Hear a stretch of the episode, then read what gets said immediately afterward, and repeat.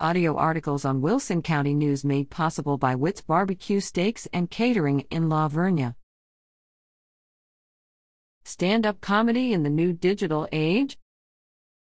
Music, television, and movies have all adapted to the coronavirus, from musicians having live concerts online, late night show hosts hosting from their homes, and movies being released on streaming services instead of being in the movie theater but one form of entertainment hasn't had such a smooth transition to digital form stand up comedy.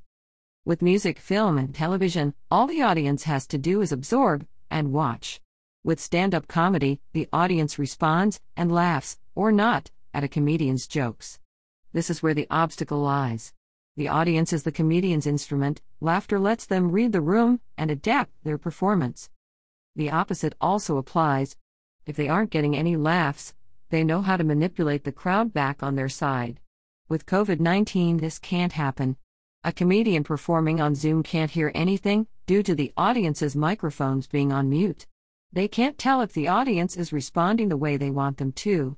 This has led to stand up comedy essentially becoming a temporarily lost art, with many comedians switching to other mediums of entertainment, such as podcasting, writing, or television, and some just waiting out the pandemic.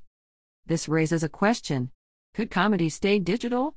With venues closing due to health restrictions, and COVID 19 showing no signs of going away soon, many comedians have switched entirely to online forms of comedy as their new main source of income and as their main job. Many comedians have been out of work since the coronavirus shut down venues and live performances. And some worry that the time spent in quarantine will greatly affect their abilities on stage because, like an athlete who constantly practices, comedians have to refine their material constantly by testing it out in front of an audience. And by not having that available for over a year, they lose touch with that skill. Recently, the live audience has slowly been making its way back, with comedians performing at drive in theaters to audiences in cars. The audience honks to substitute for laughs. But that could never replace the dim lights of a comedy club, hearing people laugh all around, and the feeling of performing live.